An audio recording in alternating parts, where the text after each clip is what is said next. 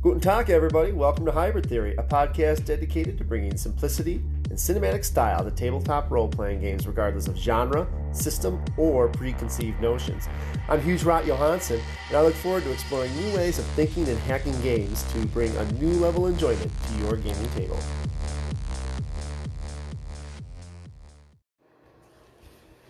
So, the tenet of hybrid theory that we're going to discuss in this episode is the tenet of speed over complexity.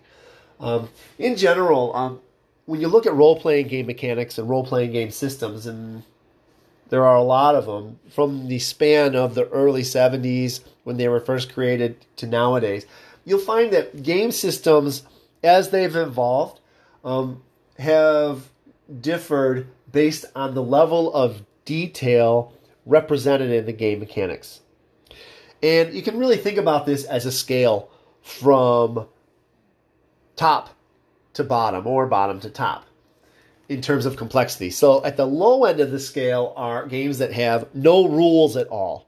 Um, you think, how can you have a game with no rules at all? And that basically comes down to when you used to play make believe when you were a kid and you'd pick a stick up and that stick was a person and you build a mound of mud and that became your house and there were no rules. You made everything up on the fly. And that's at the bottom of the scale in terms of level of complexities of a role playing game. All the way to the top of the scale of complexity, where there is very little uh, personal injection into the game. I mean, you're basically following game mechanics, which is basically a board game. Uh, and so all role playing games fall along the spectrum by how they feel that the uh, game experience is enhanced.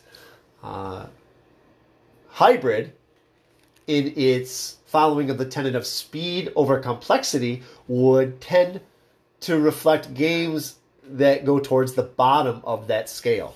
In other words, any complexity is fine. There's there's nothing against complexity, but when complexity gets in the way of action resolution, it should be eschewed or eliminated and replaced with speed. And by doing that, the experience at the gaming table will be enhanced. So let's talk a little bit about how the hybrid rule set implements speed versus complexity, or speed over complexity. Um, from the player's side, what will happen is whenever the player attempts a task, they always will roll a 20 sided die and add a single number based on one of their character's abilities.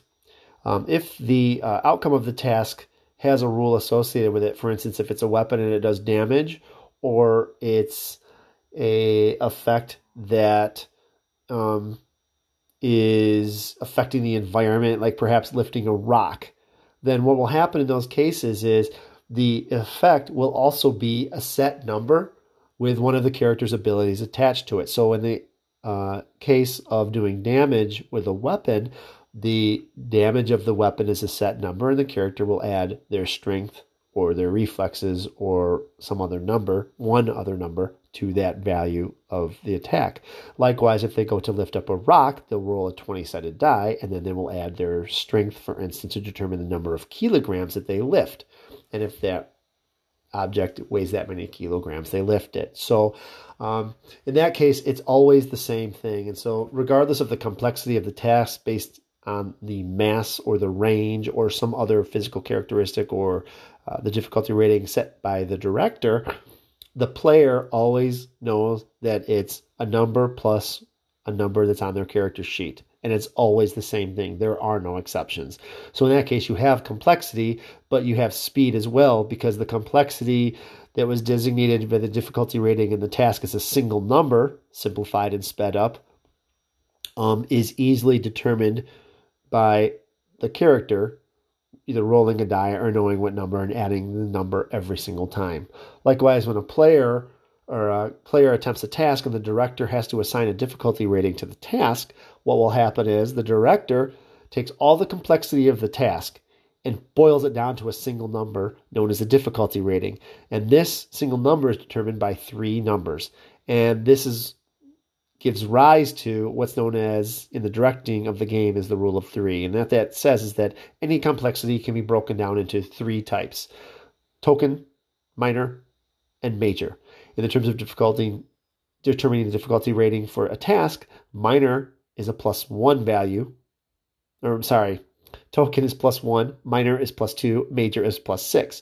So what will happen is the director will describe to the players what's going on, and then in that description, categorize the things in that description as being a token, a minor, or a major factor in the uh, barrier as a barrier to completing the task. So, for instance, when driving in the road, if your headlights work in nighttime, then it might just be a, a simple token issue if a cat jumps into your car to get out of the way. Because even though it's dark, your headlights mitigate it. There's some effect, but it's not a minor effect. So in that case, the difficulty rating would be 10 plus 1, um, 11. Now, what if your headlights don't work and it's dark? Well, now it's a minor problem. Um, if it's a starlit night, it's a minor problem. But if it's not a starlit night, it becomes a major problem. Or if there's no street light, it's a major problem. So if it's a starlit night and your lights aren't working, now it goes from being a token to a minor problem. But if your lights aren't working and it's a dark night and there's no lights and there's no starlight and there's no nothing, now it's a major problem if that cat jumps into your car. And so now the difficulty rating jumps up to 16. Now, what happens if the road is wet? Now, if that same situation, you go from a 16 to a wet road, which is minor, that's an 18. If it's sheet ice, it goes to a major. So now you've gone from having a major and a minor to two majors or two plus sixes or plus 12. So now 12 plus 10 is 22. So by using those simple three numbers and having only two factors, as a director, you have all this flexibility and this detail that you can reflect in your description in very, very small set of numbers. And so it speeds up the ability to reflect complexities in the environment and play the game quickly. Finally, um, a third thing that's done in the hybrid rule set, and this is actually a Hugh Rott's hack, which is not truly a rule to the game, but it's something provided by me along with the rules. And what'll happen is they'll have these things called Hugh Rott's hacks in the rule set where there are ways of running the game, procedural things that you can do in order to enhance the game experience. And this Hugh Rott's hack is known as the 10 second rule. And in the 10 second rule, basically it says that the player has 10 seconds to describe their character's actions when they're in the spotlight. And this can be implemented by the director in several ways. The director can silently count to 10, or they can count out to 10 out loud. And either way, if the character says nothing, then the character does nothing. If the character doesn't know, the character loses their action. If the character says, What am I doing? What's going on again? the character loses their action. Um, this does a couple of things. The first thing it does is, of course, it speeds up play, but it also deals with another level of complexity at the table, and that complexity is not in the game system itself, but in the interaction with the players. What it does is it handles a lot of the behavioral aspects and the uh, social aspects of the game by creating a sense of camaraderie in a number of ways. The first thing it does is when you count the 10 seconds out loud as a director, the players that have played for a long time will count out with you and they kind of creates a unique scene when you have multiple players at the table and they're all counting out 10, 9, 8, 7, 6, 5, 4, 3, 2, 1 together. And so it creates that sense of camaraderie. Um, for the player who is unable to decide, it does a couple of different things. If the player was not paying attention, it reinforces the fact that they need to start paying more attention to the game and what the characters are doing in the spotlight versus their phone or, or looking through a rule book or doing small talk. Uh, the second thing it does is if it's a new player, it reinforces um, the sense of camaraderie because even though they may be intimidated by a new set of rules and a bunch of new players, players that they've never played with before, um, often what would happen and has happened in the past from experience is that players, when they're when that character is off spotlight, will reach out to that character or that player rather and say, hey, you know, you could have done this, you could have done this. That happens all the time. We went through it. Um, don't worry about it. He's not picking on you. It's just the way that the game runs fast because we're in a convention and there's no other way to do it, yada, yada. And so what ends up happening is it lets that player know that, hey, I know we know you're new. We understand you're new. Come with us. Let us help you. And it creates that sense of community. It also does this thing by creating a sense of urgency. When the counting, whether it's out loud or if it's silent and all the players know it's there and it's implicit in the game, when a player knows and all the players know that there's only 10 seconds to make your turn, it creates a sense of urgency that you would see in an action movie, the suspense, the tension that's built.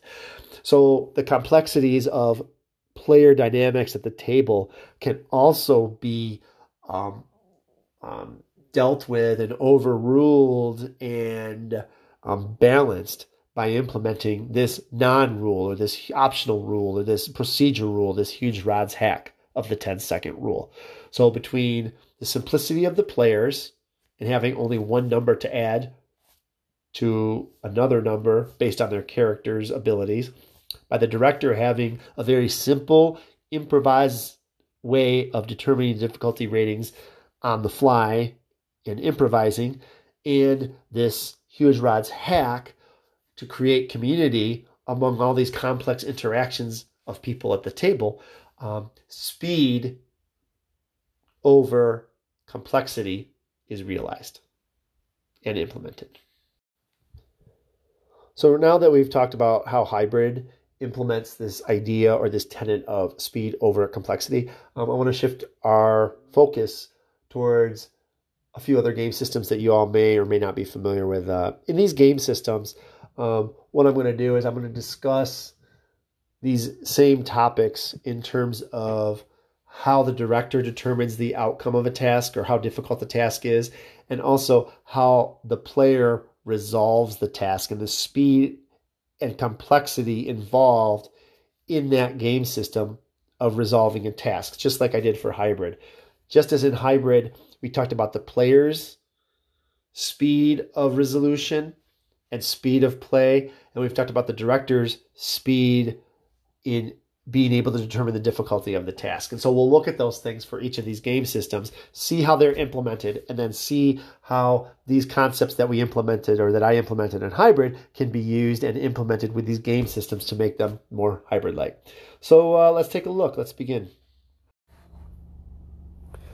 So, the first set of games that I want to talk about with respect to speed over complexity are games like to call uh, percentile table games. And what these percentile table games do is they require the player to know an order of operations that need to be followed in order to resolve a character action. So, for instance, you roll on one you roll one dice to find the results on one table, which leads you to another table or another set of die rolls that you need to roll, and then you roll on that table, and then that will lead you to another table to a final result.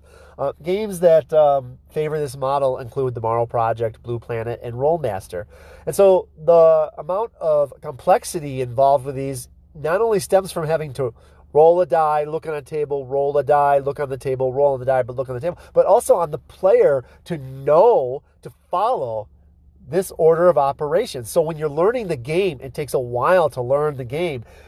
When you're resolving the actions, even after you've learned the game, the raw amount of time it takes to resolve these actions and to determine the outcomes of these actions also takes a lot of time. So the complexity of the game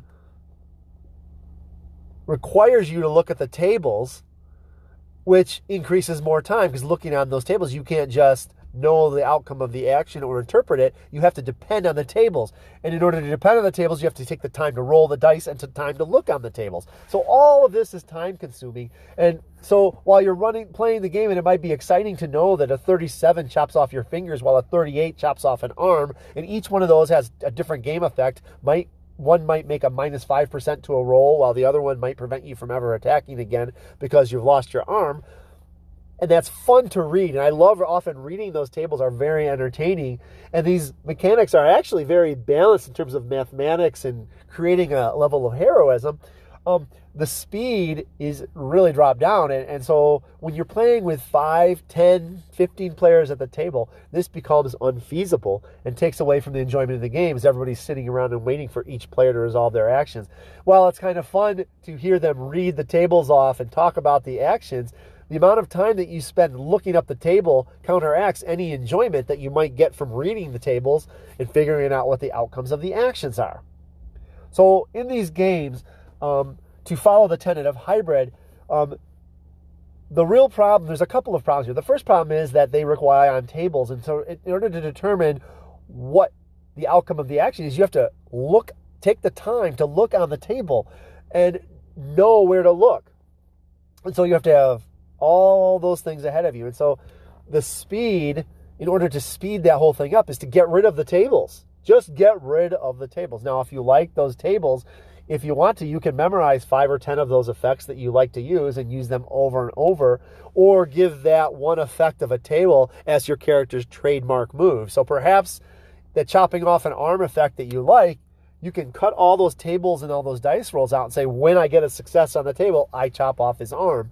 And as a director, you can allow that. Of course, remember, if you're a director and you're allowing players to chop off um, their opponent's arms, then the opponents can chop off their arms. So when you come across a solution like that, when you're going for speed and excitement and and removing some of that detail and using that detail in a descriptive way, that what's good for the goose is good for the gander. So for those systems, you can shred those, basically shred all those extra steps and use that initial result and then have certain effects from those tables that you like, write them down in your character sheet or memorize those, and then you have to you get all the excitement and the details that you like in those sheets and just apply the ones you like to your character and that way you can get that detail without all the complexity. And so you've gained the speed and the enjoyment of the game without all the complexity for those systems.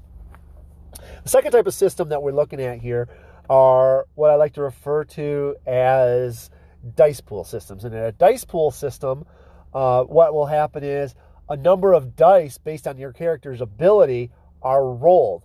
And each one of these dice needs to hit a target number to be considered a success. And so then what ends up happening is instead of these tables determining what exactly the uh, effect is in terms of a game term, um, like a point of damage or a probability, a success is these successes are tabulated and interpreted by the director of the game. So there's two levels of complexity. The first level of complexity is that the number of dice rolled can be modified, and the other level of complexity is that the target number can be modified. So when you're a director of this game, you have two modes of modification of how you determine the difficulty rating.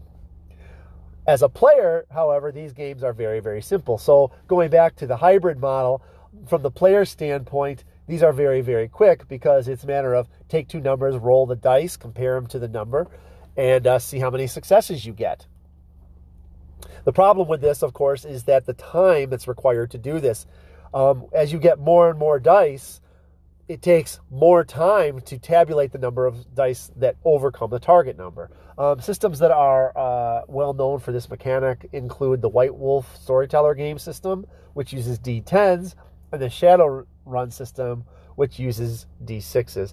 Uh, other games that are like this are also known, like I like to consider, consider uh, die shift systems, where um, the better you are at an ability, then the number of sides on the die that are thrown are changed to hit a target number. So your target number changes However, instead of the number of dice, the number of sides on the dice determine the likelihood of the event. So if the target number were four in one of these systems, on a 20 sided die, there's a good chance you'll go over the four. On a six sided die, not as much. And on a four sided die, hardly any. So these systems, you can kind of take them all together in terms of their level of complexity, where there are two different uh, handles for the director to modify the difficulty of the task but the players have a level of complexity because they either have to make the cognitive shift to change the die type based on their ability or they have to make the cognitive ta- perform the cognitive task of counting the number of successes they have and reporting it to the director.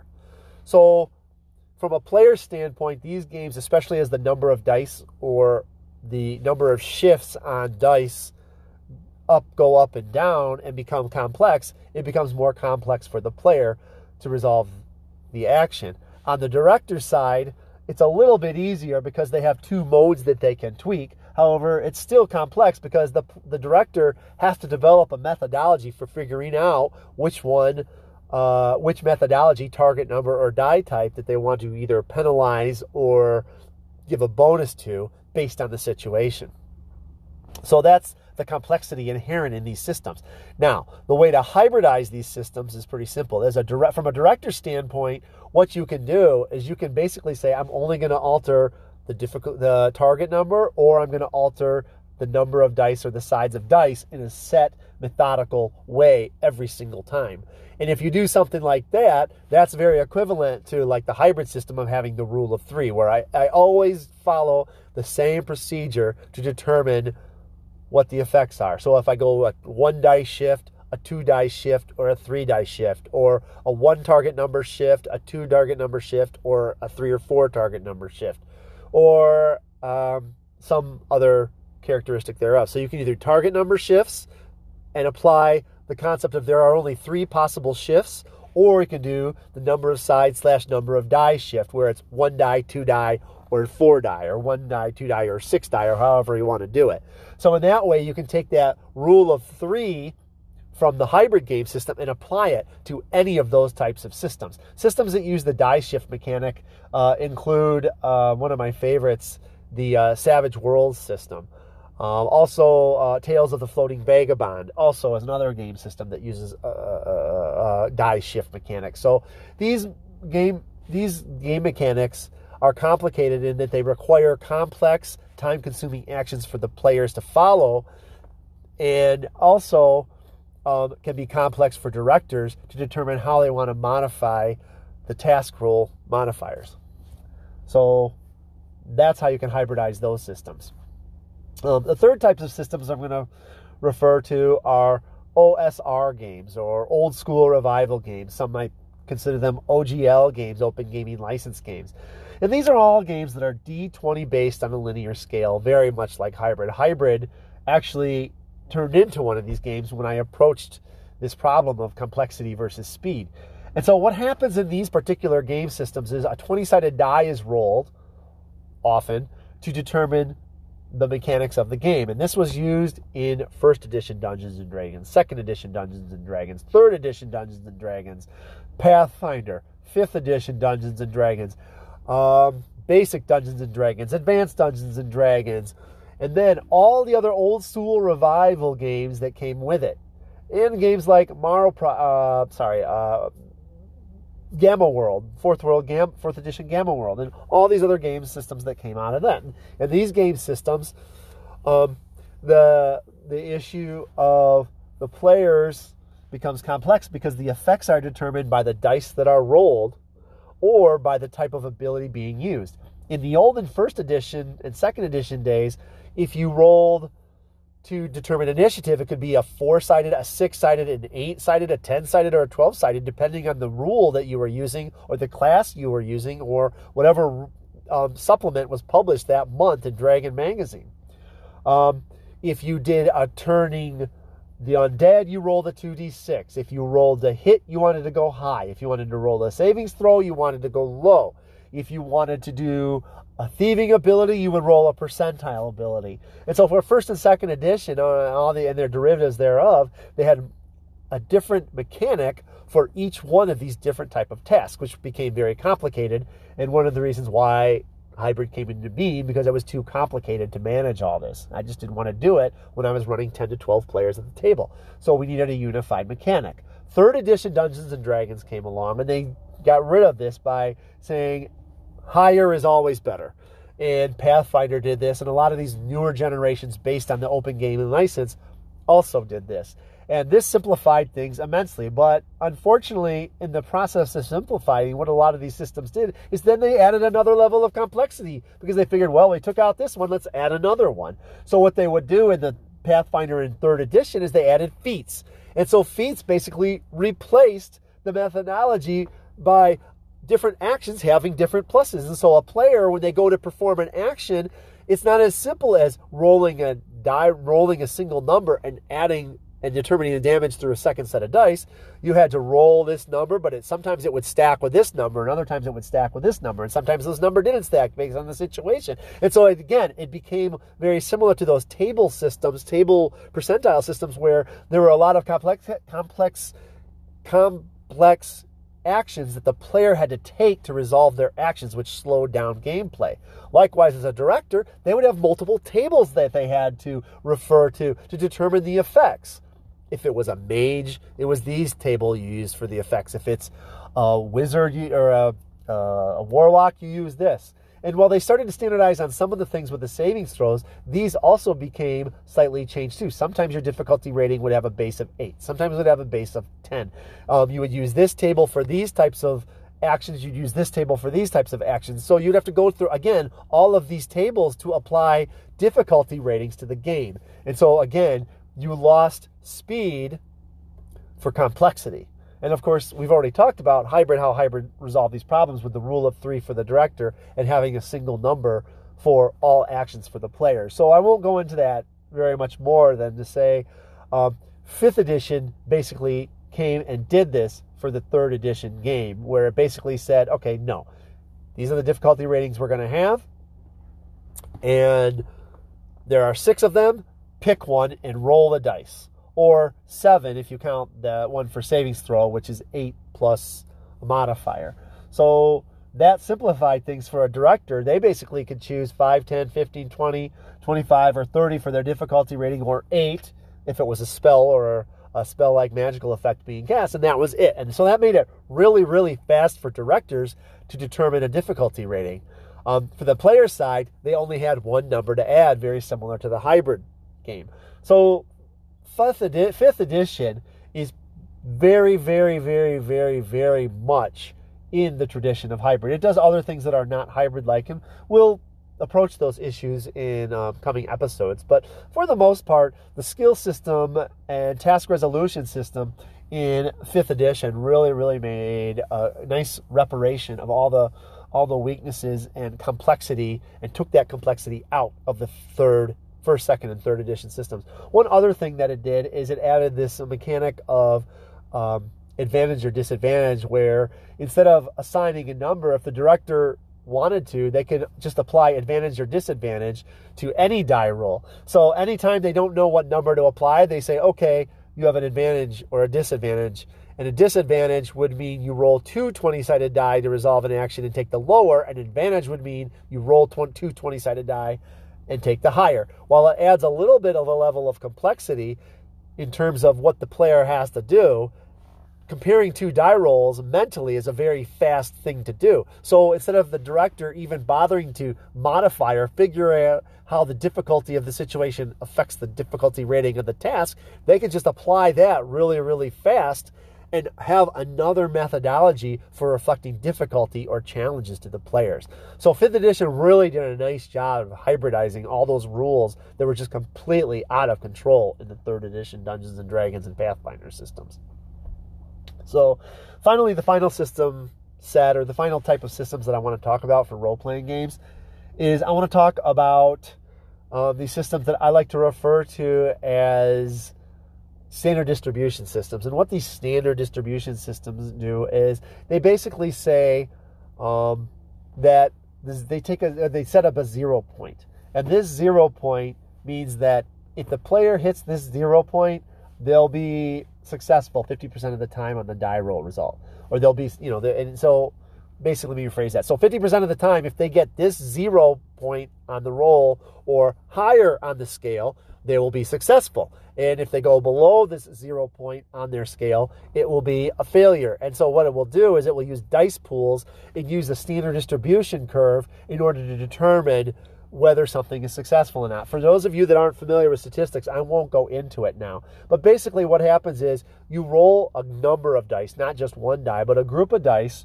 or you roll one die and the table is constructed in such a way so that a certain percentage of the time the success, the task is a success, and a certain percentage of the time, the task is a failure.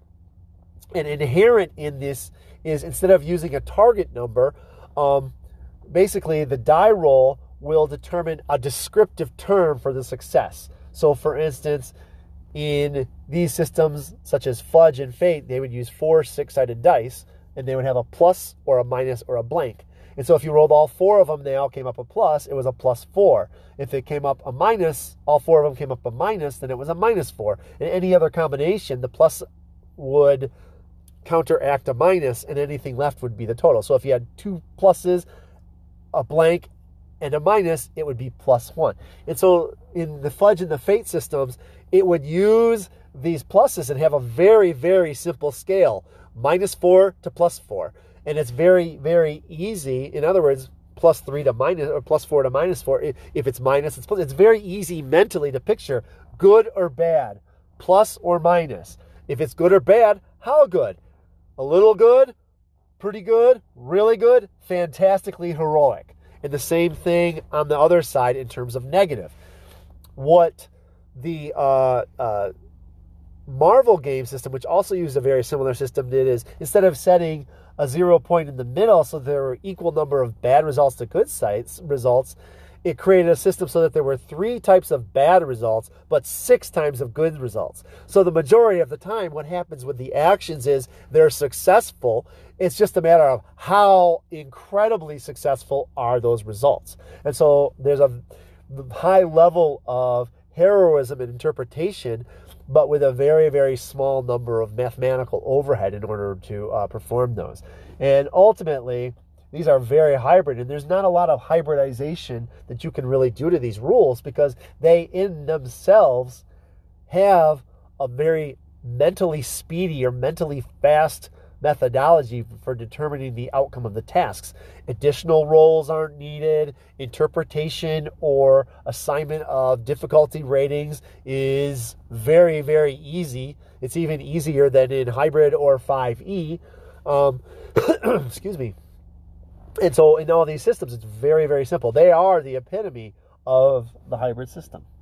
So these systems all uh, represent kind of um, the extreme of speed over complexity. Now, as you start to increase the amount of speed with resolution, you do lose complexity. And there's some point where every gaming group thinks complexity. I want some complexity. Otherwise, anybody can do everything, and it takes away some of the. Ten- if everybody can do everything and everything's great and everything's the same, where's the excitement? Where's the challenge? Where's the intrigue of the story? And they want to maybe use those mechanics as kind of a guide to things rather than having to do it all in their the mental gym, gymnastics of interpreting things. So we got to remember, and that's where a lot of people will consider games that favor speed or simplicity over complexity as beer and pretzel games. And people that play those games don't have the expectations of all the uh, complexity that the more complex game systems are. And it really just depends on what you feel like playing. If you want to play a game where it's a long term game and the complexities of the systems add to the enjoyment of the game, then you'll play one of those systems. And if you would prefer to game, play a game that's very fast and you prefer to tell a story, then you're going to use one of these speedier systems. And the goal of hybrid, of speed over complexity, is to allow players to take and apply that principle to any system that they play.